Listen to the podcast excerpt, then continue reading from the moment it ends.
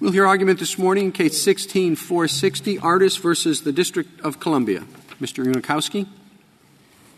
Mr. Chief Justice, and may it please the Court. Title 28, Section 1367D specifies that the period of limitations on a supplemental jurisdiction claim shall be tolled while the claim is pending in federal court and for a period of 30 days after it is dismissed. The question before the Court this morning is what does it mean for a period of limitations to be tolled? The Court should hold that tolled means suspended, an interpretation that accords with the plain meaning of the word tolled.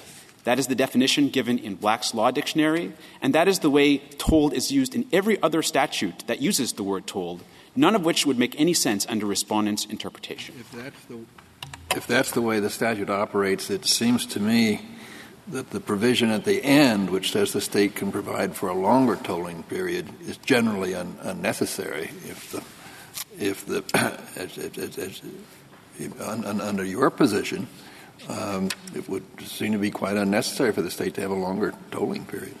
Your Honor, states could. Now, it, it, it, it, could be, of course, that they're concerned about there being only a week left or something, but in, in most cases, um, under your view, I just don't see the necessity for the last clause.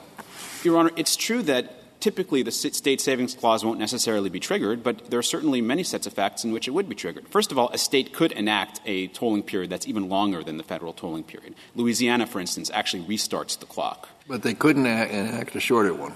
They could not. That's correct. I think this is a in other words, your, your, your, position gives the states zero flexibility. The respondents gives the states maximum flexibility. States can have it any, any way they want, but you don't give any protection to the states that don't want to have long delayed suits.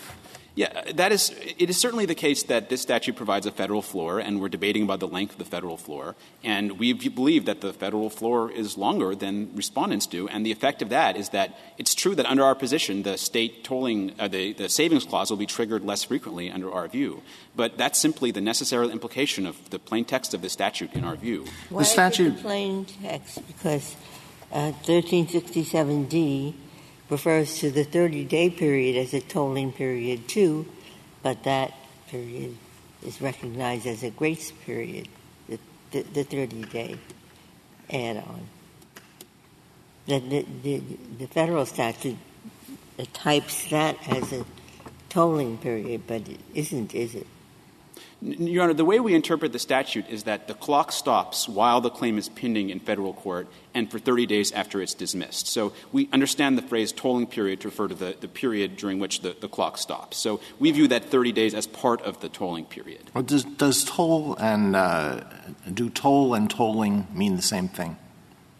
I, I, think that in the context of this particular statute, tolled means suspended. So I, I, think that it's true that in general, when, you know, there are, for instance, the Chardon case says that in general the word toll can carry different types of meanings. But I think that we have to look at the words of this particular statute.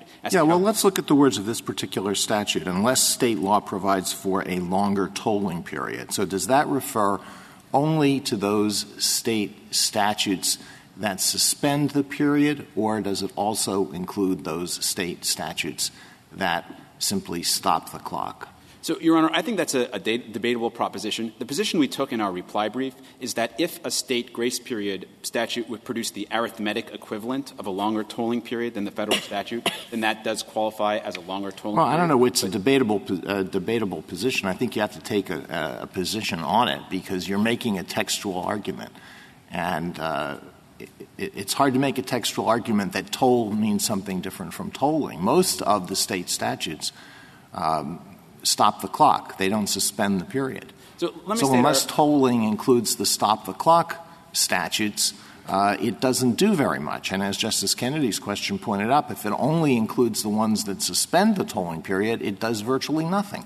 So let, let, me answer that question. So the way I understand the phrase longer tolling period is that it would encompass a state statute that is the arithmetic equivalent of a longer tolling period. So the example in our reply brief we give is as follows. Suppose you file a Texas suit with five days left in the limitations period, and Texas gives you a 60 day grace period. So the, application of the 60 day grace period in that case is the arithmetic equivalent of a tolling period of the pendency of the federal suit plus 55 days because the five more days will get you to 60. So the way I interpret those words is that that is a longer tolling period. Now, that's debatable. You may disagree with me on that, but our case certainly doesn't depend on that.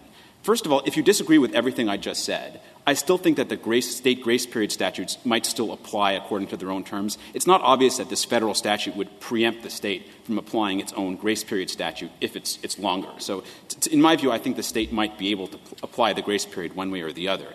And even if you disagree with that, it wouldn't affect our primary position, which is that the word tolled means suspended. It may be that the necessary concomitant, if you disagree with both of the things I just said, is that the state tolling statutes would rarely apply under the Savings Clause. And if that's what the statute means, so be it. And I, I think that there's very powerful textual clues in this statute. Well, my problem is that I look at statutory history, not legislative history, but statutory history. And the statutory history is that the ALI report set forth a very clear um, grace period um, or, or grace period. and Congress didn't adopt that language.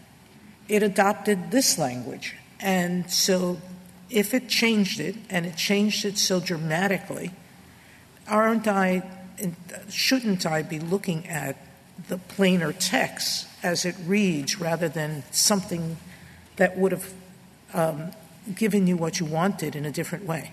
Yes, Justice Sotomayor, that is our exact position in this case. I think this ALI report, had Congress enacted it, would have done the trick for a grace period. exactly. period. And in this case, Congress didn't use those words. And I think that that underscores that it would have been so easy for Congress to enact a grace period. This is not the kind of concept that's difficult to express in words. Congress could have enacted that ALI report. It could have enacted all those state statutes that are cited by respondent, none of which use the word toll. Or it could have just said you get 30 days after the claim's dismissed. And then we wouldn't be here today.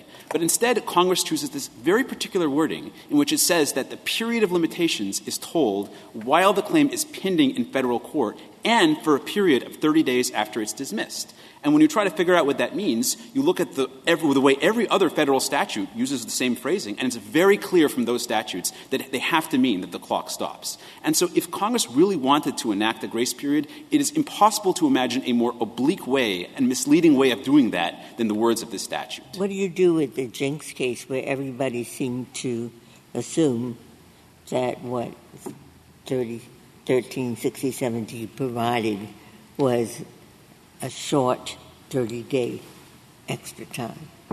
Your Honor, I'm not sure there's a really a, a, basis for saying that the, the, members of the court made that assumption. There are some statements in the petition for certiorari in that case and in one of the merits briefs that seem to imply that interpretation. There's certainly nothing in the opinion of the court suggesting that the constitutionality of the statute depending on adopting this rather strained construction. And in fact, there's actually language in the opinion pointing in the opposite direction. The court in that opinion was discussing this old Civil War era statute which stopped the clock and in the court's opinion, the court talked about that statute as tolling limitations periods. So again, that's a pretty weak inference too, but I just don't see anything in this opinion supporting the view that the court's decision was dependent on the fact that the statute can only carry the grace period interpretation.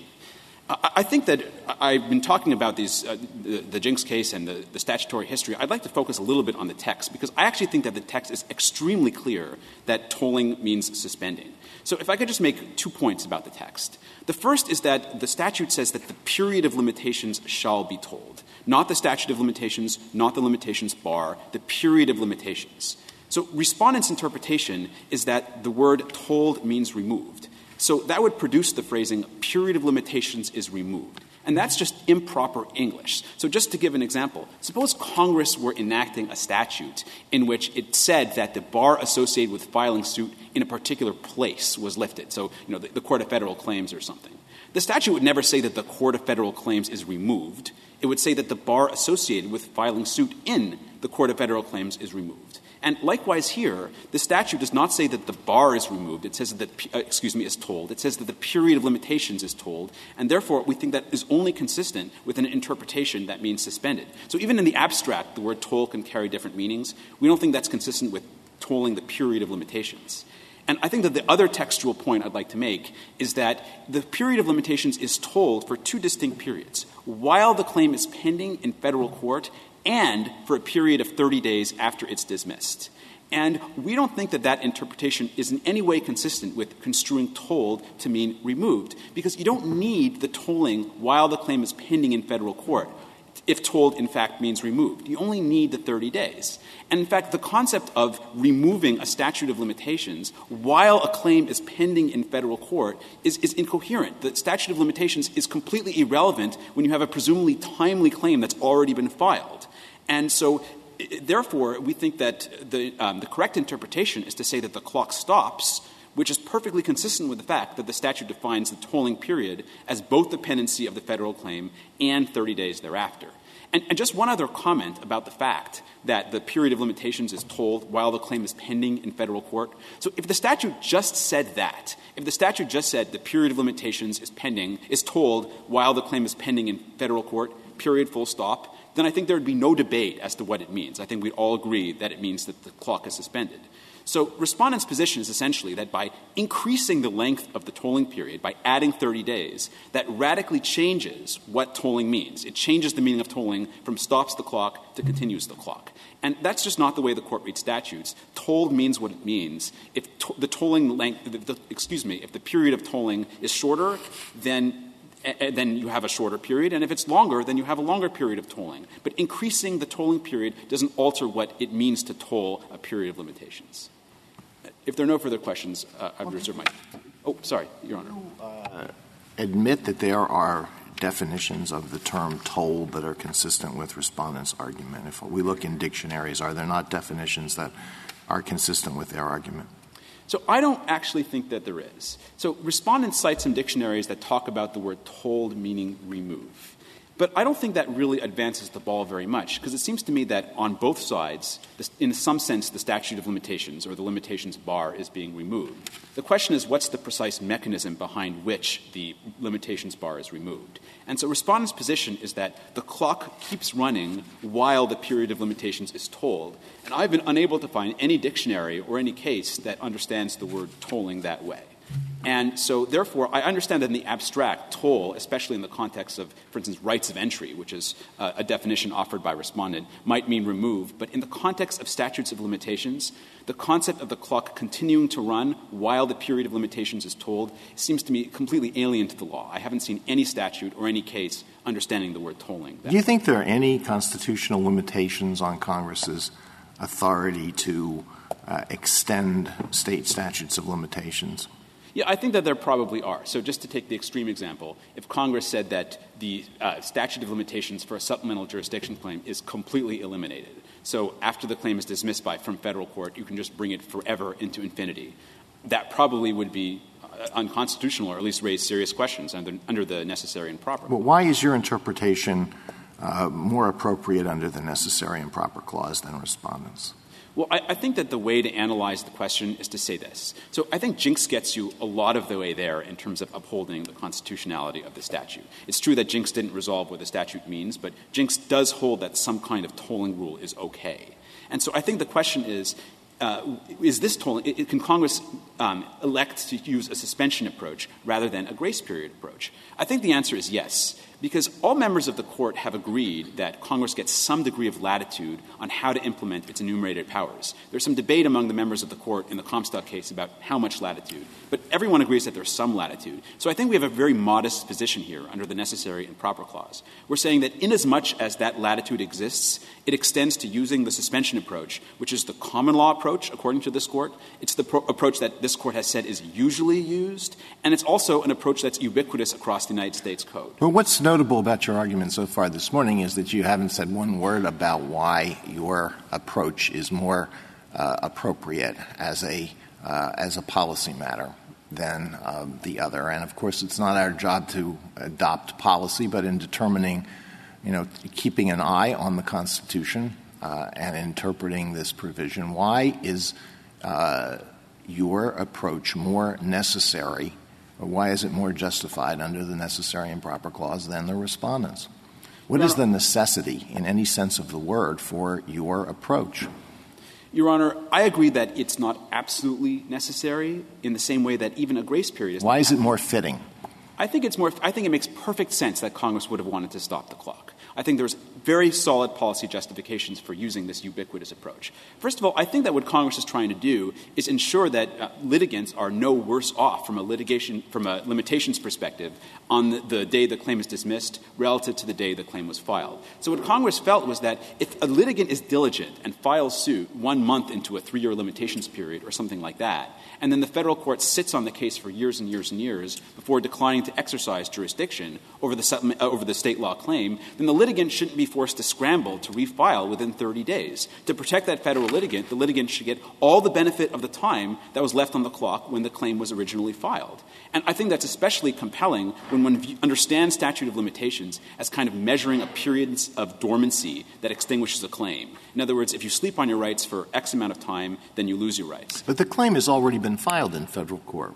Why, why does the, the plaintiff need all that additional time to refile in state court, or in this instance, in the district?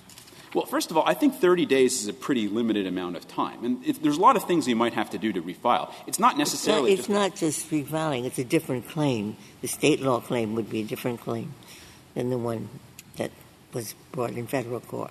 Well, you do have to refile the, the, the, supplemental jurisdiction claim over which the federal court declined to exercise jurisdiction. But it's not as simple as just refiling a new complaint. There, there's a lot of things that you have to do. First of all, you might have to rewrite your complaint based on things that came out in discovery, or maybe the state has different pleading rules and you might have to plead the claims differently. You might have to figure out which court to file in. There might be a question of which court within a particular state, you know, Superior Court versus Chancery Court, or uh, which, which state to file in. You might have to figure out whether your client is willing to pay and fund a new round of litigation. Also, the client might have to find a new lawyer. There's plenty of, of federal practitioners who don't know their way around state court. And so 30 days really isn't that much time to do that. And I think Congress may well have said, look, if you wait until the last day of the limitations period in order to file your federal suit, then fine, you get 30 days. You were, you were dilatory in the first place, so you get this bare minimum. But if you were diligent, if you filed your federal suit very quickly into the state limitations period, and the federal court just sat on your claim for years, then you shouldn't get 30 days. You should have the full benefit of all the time you had left because you were diligent at the front end. You get extra time on the back end. Well, I don't know that that makes much sense. The purpose of the statutes of limitations are to protect the defendants uh, to a large extent, not just the plaintiffs. Well, that's true, but I think, first of all, I think that the, the, defendants do have a measure of protection in that the defendants already seen these claims. So it's not like there's these very surprising. Yeah, but you just said that, well, you need 30 days because the claims might be different, all sorts of other things. You've learned new in, information. I, I'm just not sure that that makes much sense. Well, I think that statutes of limitations reflect a balance. Uh, and this, as this court has said many times, it's true that one purpose is to protect defendants, and there's another purpose to give plaintiffs a sufficiently long time to sue. And in preparing for this there's case. There's a third protecting the state. So how do you from having to look at stale and old claims? Certainly, it's a burden on the state as well. I, I, agree with that, Your Honor. I think that statutes of limitations reflect a balance. And in preparing for this case, I've, I've had the pleasure of going through the U.S. Code and seeing lots and lots of different statutes of limitations. And they're all different. Congress draws the balance differently in every case. Some are long, some are short. Some have longer tolling periods, some are shorter tolling periods. I think it's very hard. Have you found any statute similar to this one? Yes. So um, there's lots of statutes that stop the clock. Statutes that stop the clock and give you a little extra time are a little bit less common. We found something like one and a half such statutes. So one statute we cite in our opening brief, uh, 46 U.S.C. 53911. It does stop the clock during the pendency of an administrative claim, and then you get 60 days thereafter. And there's one other statute that stops the clock during the pendency of another claim, and then you sometimes get 30 days, depending on whether certain conditions are met. So it's certainly the case that this particular scheme isn't particularly common.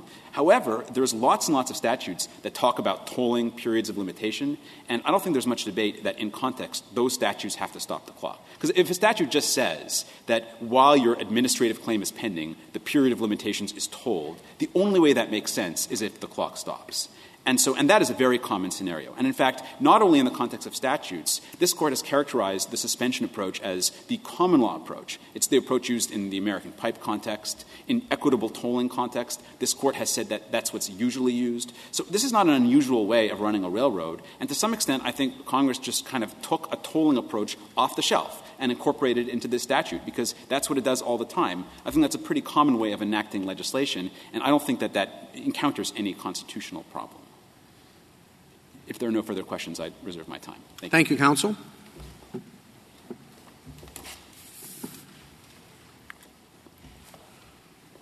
Ms. AliKhan? Mr. Chief Justice, may it please the Court. Because a supplemental claim dismissed from federal court under 1367C is treated for statutes of limitations purposes as if it had never been filed, there needed to be a mechanism to ensure that those disappointed federal litigants could return to state court and file their claims. 1367D does just that by providing a brief window of tolling such that the claim will not expire by ordinary operation of state law while the claim is pending in the federal court and for 30 days thereafter. Do you have any other federal statute uh, that uses the, the words shall be tolled to mean what you suggest? It shall continue to run. Is there any other such federal statute? So, admittedly, there is no other statute in the U.S. Code that works in this way, but petitioner cannot point to one either because there are two features of this statute that set it apart from the normal shall be tolled statutes throughout the U.S. Code. And that is first, the provision of the 30 day window, and second, I think more importantly, the express and self conscious deference to state law's ability to set longer tolling periods. And so I think what Congress was doing was enacting this statute against the backdrop of the myriad state saving statutes that operate in precisely this fashion. Well, Ms. AliKhan, suppose you just had a statute and um, the for a period of 30 days was excised from it, so it shall be tolled while the claim is pending, unless state law provides for a longer tolling period. Would anybody read that statute to mean anything other than the clock is stopped and resumes again that once the thing is dismissed? That would certainly be a tougher case for us. I think still with the ordinary meaning of toll, one might think that there could be a circumstance in which you might get only a little bit of time to file at the end of when the federal court dismisses the claim, but that, you know, if Congress thought that states, as states were, were taking care of this problem, it wouldn't necessarily have to use toll just in the stop clock fashion. I think as this court has said throughout the cases, whether it's Hardin or Chardon, toll has an ordinary meaning, which is to do something to the statute of limitations. Well, it does have an ordinary meaning, but honestly, until I read your brief, I just sort of thought that the ordinary meaning was suspend, stop the clock. So, and then later, on some trigger point, the clock starts running again. And I, you know, I had to go to the dictionaries to look up what you were saying it meant. Whereas, you know, if I'm just any old lawyer, toll means one thing when it's uh, when it's referring to a statute of limitations. I mean, it means something else when you're driving on a highway. But when it's referring to a statute of limitations, it means you stop the clock. And I don't think that is consistent with the ordinary meaning as this court has read in Hardin and Chardon. To be sure, stop clock tolling, or sorry, tolling can mean to stop the clock. But as this court explained in Chardon, it's not the only meaning. And I think we can look at these is the other. I mean, I, I, the, uh, I, Justice Kagan uh, had the same reaction. I said, tolling means you suspend it. Stop. Now, I asked my law clerk, and he went to the library, and I said, find anything, state or federal, where the word tolling is used to mean something else. They did come up with one. There is a Virginia statute. But in the Virginia statute, it means what you say. And in that Virginia statute, however, the earlier clause speaks specifically about suspending. And they suspend it under certain circumstances, and then they say tolling. Now, aside from that, I couldn't find anything. And there are dozens of uses of the word tolling uh, all over the place. So I can't say yours is the ordinary meaning, and therefore I had the same questions exactly. And I also had the question that uh, take the words out and for a period of 30 days. Then it has to mean what they say it means, doesn't it? Now, a few responses, Justice Breyer. I can see that that would be a closer case were there not for the 30-day period, which is not a closer case, I think the 30 but a case period. where there's no argument the other way. But let me point That's you. how tough I would be. Let me point right, you to a few examples where toll is used in the ordinary meaning as not stop clock. Oh, okay. As this court said. Well, on a toll booth, that's true. You got that one. Certainly all right, there are those. right, what else? But if I were to say that a timely petition for rehearing in a circuit court tolls the time for filing a petition for certiorari in this court, I'm not referring to stop clock tolling. I don't have to count out the time between when the court issues. Say that again, a little slower. A timely petition for rehearing tolls the time for seeking certiorari in this court. It tolls the time. A timely petition And for that is rehearing. how this and you mean so if, there's 60 days, we have to follow. Let me just follow it within 60 days. I'm sorry to be slow on this. Sure. So you have 90 60, days 90 file. days normally. You file a petition for rehearing, and that rehearing petition takes four weeks or four four days. And so now you only have 86 days? You have the full 90. That's Yeah, what that's my point. said in Jenkins. Yeah, so it suspends And so, but you are not taking the time between when the Court of Appeals issues its decision and when the rehearing petition is filed and saying that time has ticked down, now you hit pause. You're saying you get the full 90-day period once the rehearing petition is denied. Right, isn't that, what they want here? That is a use of tolling that's not stop clock. No, in their view, Well, I mean- you don't get the full statute of limitations. Have you got any example where, where it isn't used, I mean, sorry, have you got any example where the period, the limitations period, however it's phrased, in faced with the word tolling, runs during the period while the statute says it's tolled? So Is there an example of that? I'm saying I did find one. I found one in this Virginia statute, which seems rather special. Did you find any others? Anywhere? Even in, uh, I don't know. I won't give examples, but So I mean, I, The I world. give you Right, yes. more examples. I will. I will say this. That by virtue of normal statute of limitations principles, this is because when the federal suit is dismissed, it's as if it had never been filed. It's as if it had never existed. So in that context, yes, the state statute of limitations was ticking along the entire time. That's precisely the problem. where is this case? Well, so these are the cases that this this court was considering pre nineteen sorry pre thirteen sixty seven D. This court talked about it, um, for example, in the Cohill case.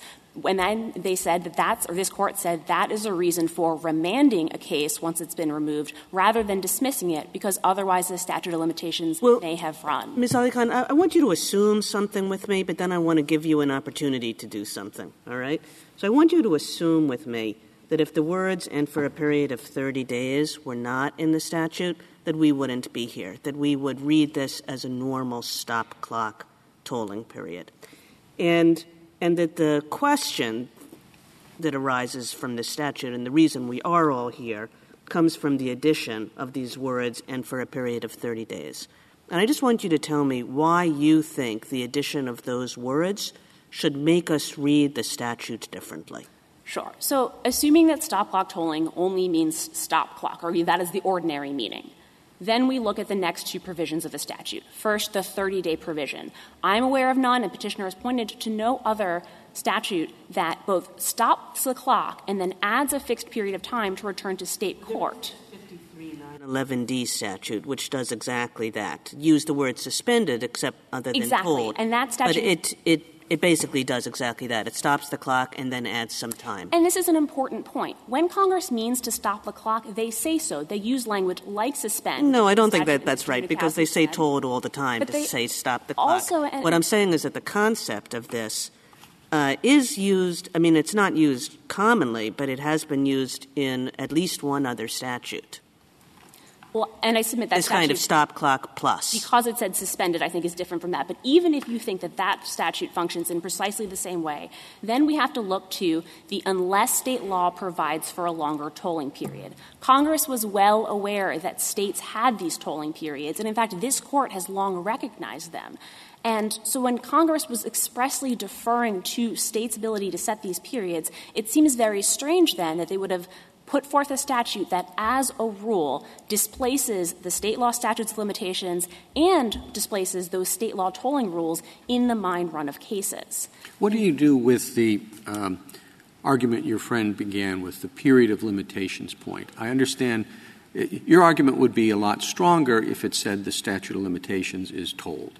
But here it says the period of limitation is tolled. And to me, that means you're looking at the period and it's suspended, Uh, as opposed to just the, the provision specifying a period is tolled.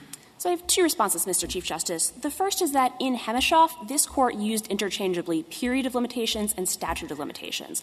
So we don't think there's anything significant about the use of period rather than statute here. But I think also it speaks to a period of limitations, which is what serves as the bar. And I think this is completely consistent with these background principles that once the, claim, the federal claim is dismissed, it's as if the, the statute had been running the whole time. That is the Well, but it's not the period doesn't set the bar. It's it's the the, the provision that provides it that does. And so, as I uh, acknowledged, your argument would be stronger if it referred to what it was that set the bar, the statutory provision. But here it refers to the period itself. But I believe the period of limitation sets the bar in much the same way as the statute sets the bar. Once the period has expired, in this case the three years that starts from when the claim accrues, then the litigant is out of time. Now, because the federal dismissal made it such that the claim had never been brought for statute of limitations purposes, when one looks at the date of federal dismissal and counts back three years, they see the claim had accrued far before that. And so, as a matter of law, at that point, the claim is out of time and the litigant what, cannot what, return what to do state you do court. with this court's apparent understanding of what what 1367D means in the Raygor case? And specifically, the court said 1367D tolls the state statute of limitation, limitations 30 days in addition to however long the claim has been pending in federal court. That was this court's statement. It wasn't what the opinion turned on, but it's a statement of what does 1367D means. It means 30 days plus however long the claim had been pending in federal court. And Justice Ginsburg, I see that just as a restatement of the language of the statute, which is that the tolling is both while the claim is pending and for 30 days thereafter. This statute is unique in that it's an instruction manual to state courts on what to do with these claims once the federal court is finished with them. And this language makes clear that regardless of when that limitations bar may have fallen, whether it's one day after the federal suit or whether it's one day before the federal dismissal, it shall not serve as a bar to bringing that claim in state court. Well, there's, a, there's a very easy way to write a statute like the one that you think this one is. I mean, Congress has done it, all the states have done it. I'll just read you one of Congress's. In the event that any action is timely brought and is thereafter dismissed, the action may be recommenced within one year. I mean, that's a very simple way of writing a grace period statute. 30 states have done the exact same thing. Nobody writes a grace period statute like this. So let me give you two responses to that. The first is in the example that you're giving, it's talking about a federal claim that's going to be rebrought in federal court. Here, this is an instruction manual to state courts. They're saying state court, regardless of how you feel about your statutes of limitations, as to encourage federal claims to be litigated in federal court, we're not going to let you impose that time bar just because the litigant came to federal court first. And I think, secondly, when Congress means to stop I'm, the clock, I'm not sure I understand that answer. I mean, I mean here, I'm not going to speak in the language of a statute, but essentially, Congress would just be saying, when the pendent claim is dismissed, the person has 30 days to refile in state court. That's a pretty easy way to state that thing. That is certainly an easier way to state it. But of course, had Congress wanted to have a stop clock statute, they could have done what they do throughout the U.S. Code. For example, in AEDPA, where they talk about how time shall not be counted towards any period of limitation. No, but they wanted a stop clock plus 30 days. And that makes some sense. I mean, it's not the only thing that makes sense. But Congress might have thought we want a stop clock statute for all the reasons that we often have stop clock statutes. And then we want to give people 30 days just to make sure that the person who's filing on the last day has a little bit of time. Now, you know, is that the only thing Congress could have done? No. But, you know, it makes perfect sense. I think it would make sense if we didn't have this express deference to state law. It's well understood that a state has the sovereign choice of when to say claims should not be litigated in their court. And so if we are going to intrude upon that historic power of the states, I think we have to read it consistent with the federal purpose. How Congress, does it help states? Let's say we didn't have this uh, 1367D. So you've got uh, arising from the the same episode, a federal claim and state claim. So you want to go forward with the federal claim.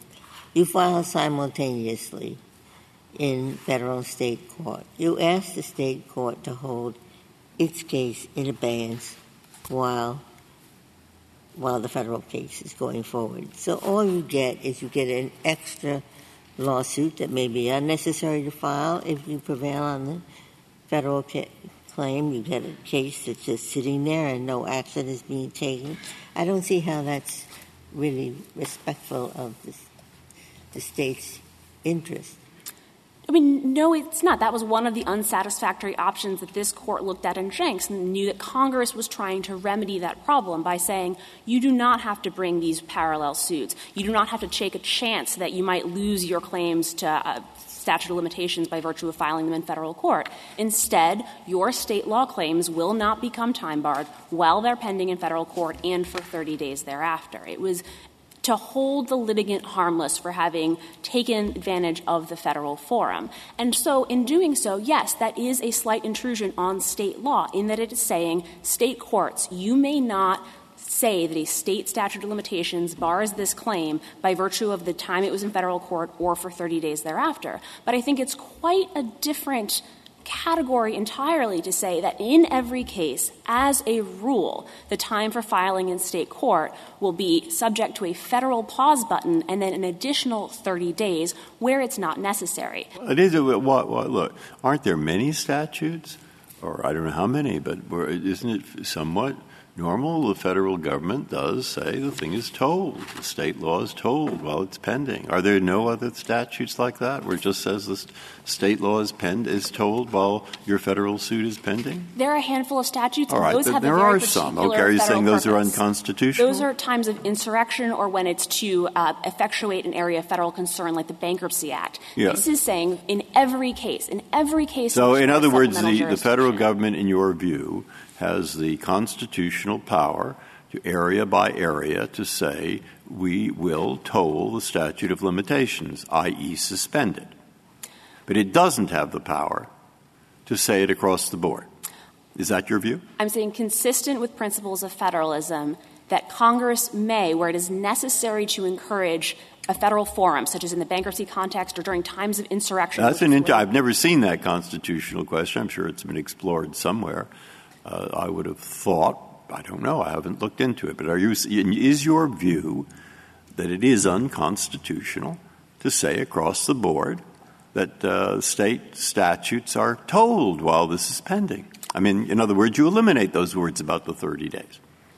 I think that it raises grave concerns. No, I will grave concerns. What does that mean? Do you think it is constitutional or do you think it's not constitutional? What is your view? I think that were Congress to abolish state statutes of limitations anytime there's a federal supplemental No, no, not abolish them. My question is, do you think it is constitutional? You heard my question. What's the answer, in your opinion? And, and the I'm next question I'm going to ask you is what source legally? I mean, I'm not saying you have an. I think it's a it's a plausible claim, and I'd like to know what source I should look at to read about that claim because So- I've never come across it yet. Absolutely, Justice Breyer. I believe that it would raise significant concerns under the necessary and proper clause to, as a rule, displace state statutes of limitations for no federal purpose. Mhm. I And here the federal purpose is what? here the federal purpose is to ensure a federal forum for No, not this claims. statute, but I mean in the stat. Suppose it just didn't have those last words about the 30 days. If it didn't have, the- but it did have the deference to state Yeah. law. No, it, no. It, what it has is just the one that Justice Kagan started with. It just says while a federal suit is pending and there is supplemental jurisdiction, state statute on the state claim is tolled until this case, federal or the state supplemental case, is dismissed.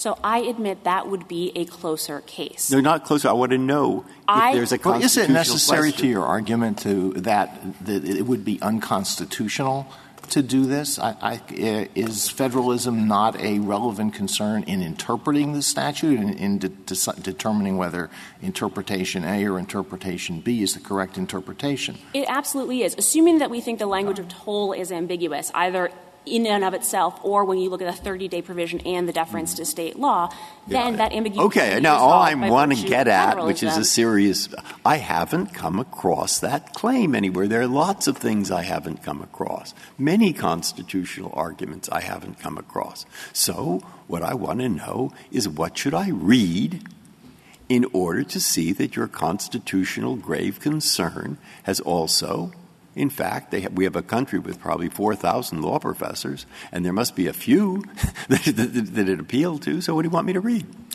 So if we are in the land where are assuming this toll is ambiguous, then I think we look to Bond, I think we look to Gregory, I think we look to numerous cases in which this court has said where a term does not expressly set how it's entrenching on state law, one needs to read that narrowly, consistent with principles of federalism, and that there needs to be a clear statement. I mean, this It's not, court, a, it's not a radical proposition to say it's a serious intrusion on the state when the state says this is a state claim, these are our courts, we don't want our claim brought in our court if it's more than three years or whatever. And for the federal government to come in and say, well, you may not like it, but you've got to do it, I think that raises serious constitutional concerns. I, I, I do as well, and especially because there's All right, no I grant you that there's federal... some people. I just wanted a reading list. Well, here, how about this? How about Ms. AliKhan? I mean, maybe one thing that, that Justice Breyer should read is uh, Jinks, where the court already upheld Congress's authority to pass 1367D under the necessary and proper clause. And in doing so, it relied on an earlier decision of this court, which upheld a federal provision that tolled state statutes of limitations by means of stop clock suspension. So that would seem to sort of put the kibosh on this argument, wouldn't it? No, I mean, if you're referring to Jinks's reliance on Stewart v. Kahn, that was an area in which there was insurrection. If there is a federal well, but it was used. I mean, it was. But Jinks was was talking about this very statute and relied on Kahn to make the point that federal provisions the toll state statutes of limitations are perfectly constitutional under the necessary and proper clause, didn't it? What Jinks held is that it was appropriate as far as that case went. There was not there was not a question in that case of whether this statute should be read to displace in every case as a rule state statutes of limitations. Yes, point no taken. Point purpose. taken. But it upheld. But it but it, it cited and relied on a case where exactly this kind of suspension was at issue. And you can say yes, that was in a different context, but Jinks was using it for this context.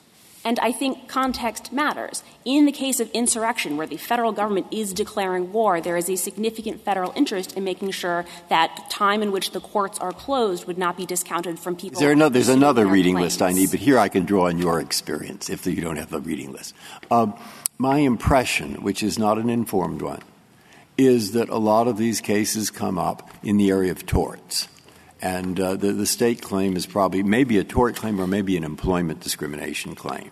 And that the state statutes on those things, or maybe the D.C. statutes and so forth, are fairly short.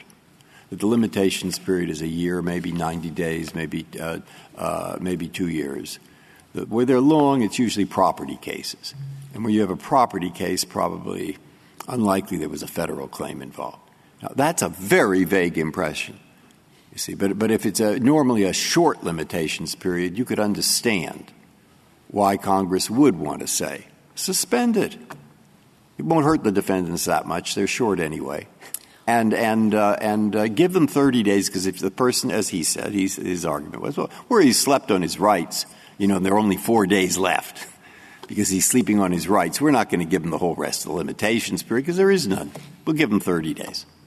And if in fact he has another few months under the state law, then forget it. Forget the whole business. He has the state law period. Okay, I can see that. But I have no empirical experience. You have some. So, so, so is, is it true that this rises mostly in a state law tort area or an employment discrimination area where the statutes are fairly short? Do you know? Is So- there any experience I can get on that? I, I have my own experience, Yeah. but there's not considerable empirical data on supplemental claims. I think the best source for this is pages 20 and 21 of the state's brief, which talk about a variety of circumstances in which, if petitioner's reading were correct, the litigant would have between two years and nearly six years after the federal dismissal. In what kind of a case? So those included employment cases, tort cases, Fourth Amendment, 1983 Two to six years is probably- Um, and so two to six years after the federal court suit was dismissed, not two to six Well, years after the that much time left. That's because they have that much time left on the statute. And I would submit that that's inconsistent with purposes of statutes of limitations. To be sure, to encourage litigants to exercise their right to bring federal claims in a federal forum, Congress may say, yes, states, you cannot treat these claims as time barred for a, a finite period of time. But I think to then say, you have nearly six years after your federal claim is dismissed to wait for memories to fade, witnesses to move, documents to no longer be easily accessible, to then come in and bring that claim, especially when against, it's against a state defendant in a state court, and to And say that say to give, the, give, bring that claim, I mean, the, the purposes of statute of limitations is one, to give the defendant notice. Defendant has notice from the federal complaint that has both federal and state claims. And the other is to prevent plaintiffs from sleeping on their rights. Plaintiff has moved promptly. It is a complaint that has two classes of claims, state and federal. So the, the plaintiff, this is, this is not, the litigant has acted timely. Yes, Justice Ginsburg, but I don't understand why acting diligently on the front end gives the plaintiff the ability to be dilatory by a period of two, three, four, five, six years on the back end. Because there, yes, there's notice of the claim at the time of federal filing, but once the federal suit has resolved, a period of time has gone by, we would submit 30 days, then the defendant thinks she's not going to refile her state suit. But then she could surprise the defendant by saying two years, three years, four years, and I think this is especially significant in employment cases where you're looking at back pay awards that run from the time of the adverse employment action. There's a chance for gamesmanship by the plaintiff, which would not happen if we were looking at this as a 30 day period from while the claim is pending and after its dismissal. Um, but I, I, do want to get back to just the, the t- structure of the statute as a whole, because I think that the provision of this 30 day period, because it is a rarity within the U.S. Code, suggests Congress was doing something other than stop clock tolling. And I think combined with this self conscious legislation that defers to state tolling periods, of which this court was aware, of which Congress was aware when they were enacting this statute. And so 1367D is a precise fit to the problem created by 1367C. And that comes from the fact that a, a case dismissed without prejudice is treated as if it had never been brought. That means the statute of limitations has been ticking by the whole time. And to save that litigant from being ousted out of a state forum by virtue of that state statute of limitations, Congress said no. We will toll your claim so it will not expire during the federal litigation, and you will have a 30 day window in which to refile. If there are no further questions, thank you. Thank you, counsel. Uh, 11 minutes, Mr. Thank you, Mr. Chief Justice. Uh, I'd like to make just two rebuttal points, one about the plain text of this statute and one about the federalism considerations raised by respondent. So first of all, on the text, picking up on a question by Justice Breyer, it really is never the case that the phrase period of limitations is tolled ever means that the bar associated with the expiration of the period of limitations is temporarily rendered unenforceable while the clock continues to run, which is the interpretation given by respondent. Respondent offers the example of the phrase that the petition for rehearing tolls the time to file a petition for certiorari, but in that context, you wouldn't say that the period of limitations, the 90-day period, is tolled during the entire 90-day delay between the dismissal of the uh, of the petition for rehearing and the cert petition.